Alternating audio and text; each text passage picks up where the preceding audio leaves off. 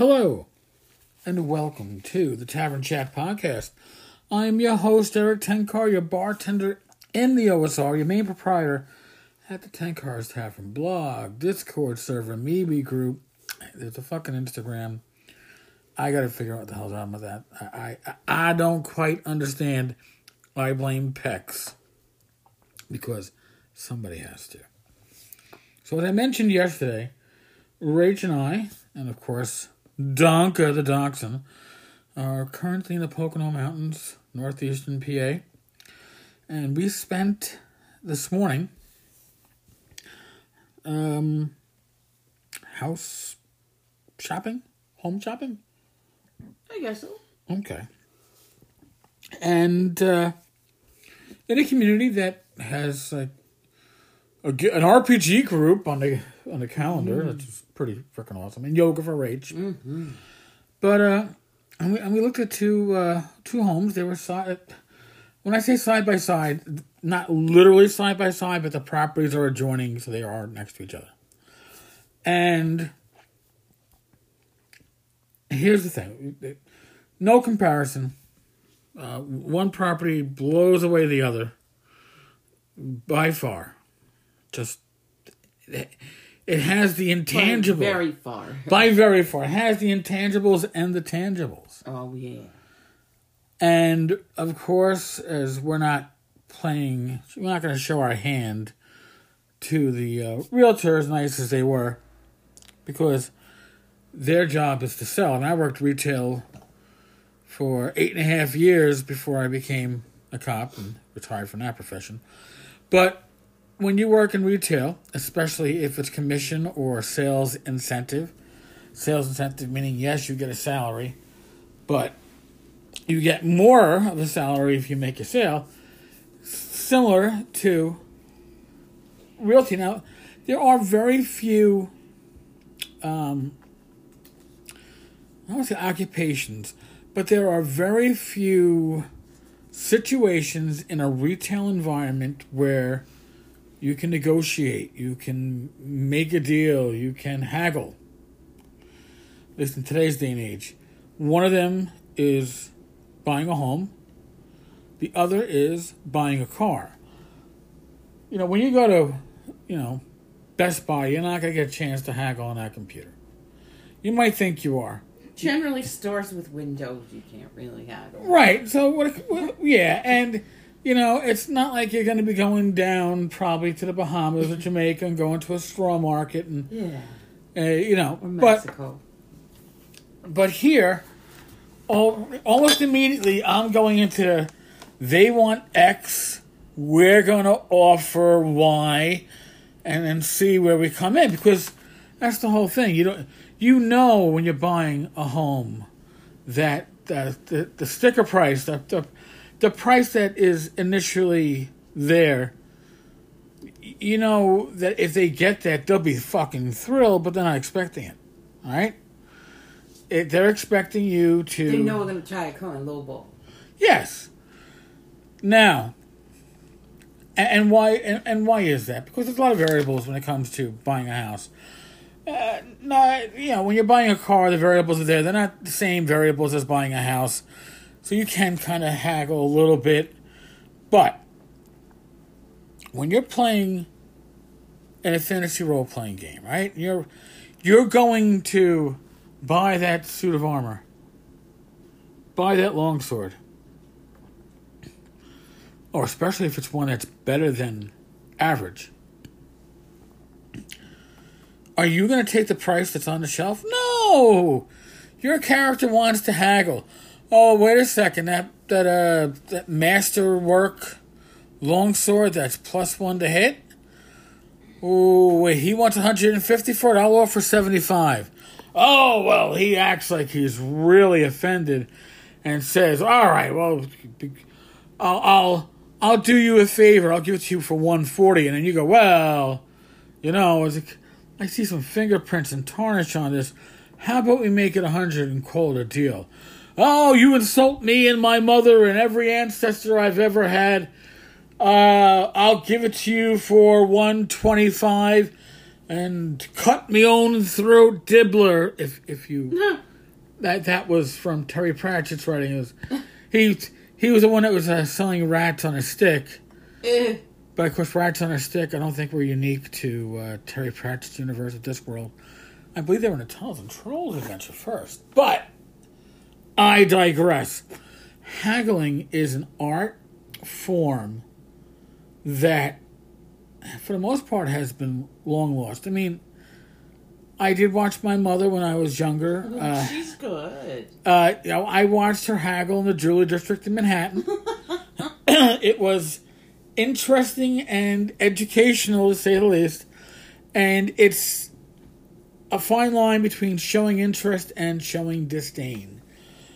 But when we play our characters, a lot of times, we get into this mode where we have to haggle. You want to haggle over that potion of healing. I mean, some of us, sure. Oh, all right. The cleric wants 100 gold pieces for it. What's the book value? 100 gold pieces? Sure, I'll play it. But many of us, we want to haggle. I don't know if it's human nature. We want to feel like we're getting a deal. I worked retail for eight and a half years. I worked electronics. We could not make a deal. The price that the department store said it was for the TV or the VCR or the stereo equipment was what it was. There was no deal to be made.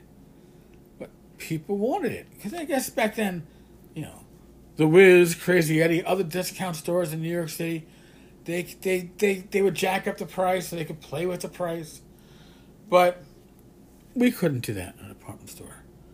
But there is something energizing about the idea of haggling.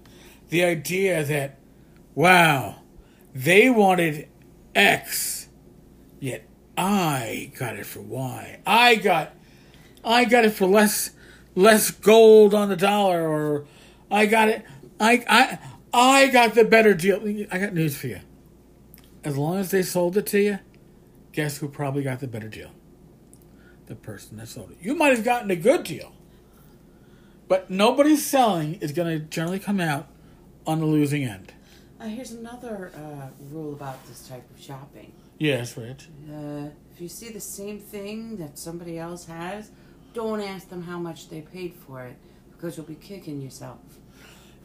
Well, you know what? Not that's not going to happen in the house. I mean, it's it's happened many times for people in like these open air markets where, you know, you pick up the little artisans creation uh, and they haggled and you didn't?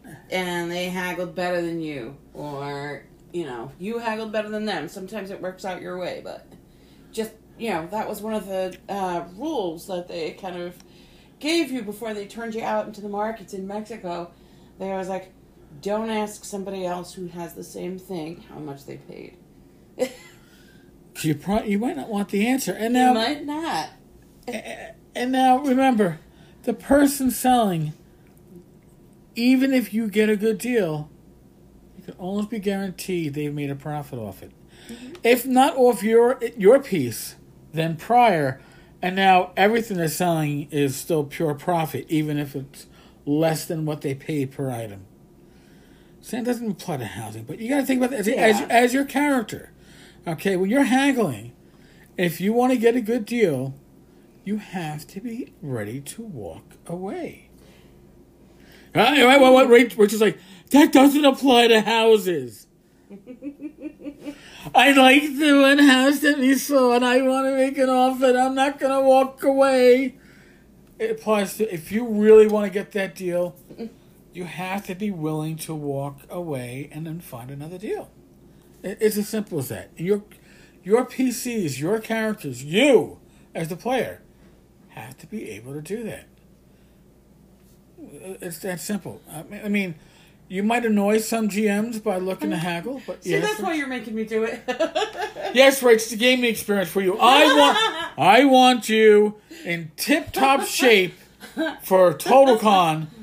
Okay, you have to be there in fighting spirit, ready to kick ass and get better deals. Actually, uh, maybe, maybe you can do that at TotalCon. well, they usually give pretty good deals when you're there. Like, especially if they like you and they know you like their art. They're like, "Oh, here, Yeah, the I'll vendors. give you this," you know. So that does carry over to real life Yeah, like, oh, thank you so much for liking it. You know. See, Rachel's already Rachel's already setting herself up. She's like, I'm gonna get some deals at TotalCon. So, folks, listen. Um, I'm recording this on my iPad, and recording on the iPad works pretty well for the anchor. Doing blogs on the iPad, this has been an experimental weekend. I'm trying to see how this shit goes. How light I can travel at conventions. It's not going to be as light as I had hoped, but we're working on it. As always, if you like what you're listening to, if you enjoy the podcast and you're listening on, excuse me, there, I've not done that in the podcast yet. I'm channeling my son. It's a landmark episode Land, it's a landmark episode. If you're listening on of Ten uh, Apple Podcasts or other various podcasts, or pod uh, catchers, right? They call them pod catchers. Um, please, you know, leave a review. Don't leave a review on a belch. It's a horrible belch. It, doesn't stand up to the quality that I, I'm sure I could do if I was properly prepared. But uh, leave a review, leave some feedback, and and tell your friends. You might not want to tell your family if they're easily offended by curse words We're belching. or belching, but belching is a rarity. Cursing is not. Okay, foul. La- f- listen, foul bodily functions rarity. Foul language pretty fucking common. Okay, Rachel, you okay? Yes. All right, you gonna you're gonna survive to the end of this? Mm-hmm. Okay, we're just checking. Um, on that on that note, folks, as always, be safe, be well, God bless, roll those dice, and uh, I will talk with you all tomorrow. Tomorrow, uh, I believe seven p.m. Tim Shorts, Gothridge Manor. We seven p.m. Eastern. We should be recording in the uh, Tenkar's Tavern Discord server, and if we get home early enough, I may go to the, the uh, pub with Rach and have a pub lunch, which might mean intoxication. Yeah, For- probably not a lunch. Maybe the supper. As long as we're back by seven, so I can like you know be intoxicated while while interviewing Tim at a fireside chat. All right. On that note, folks, manana. Be good.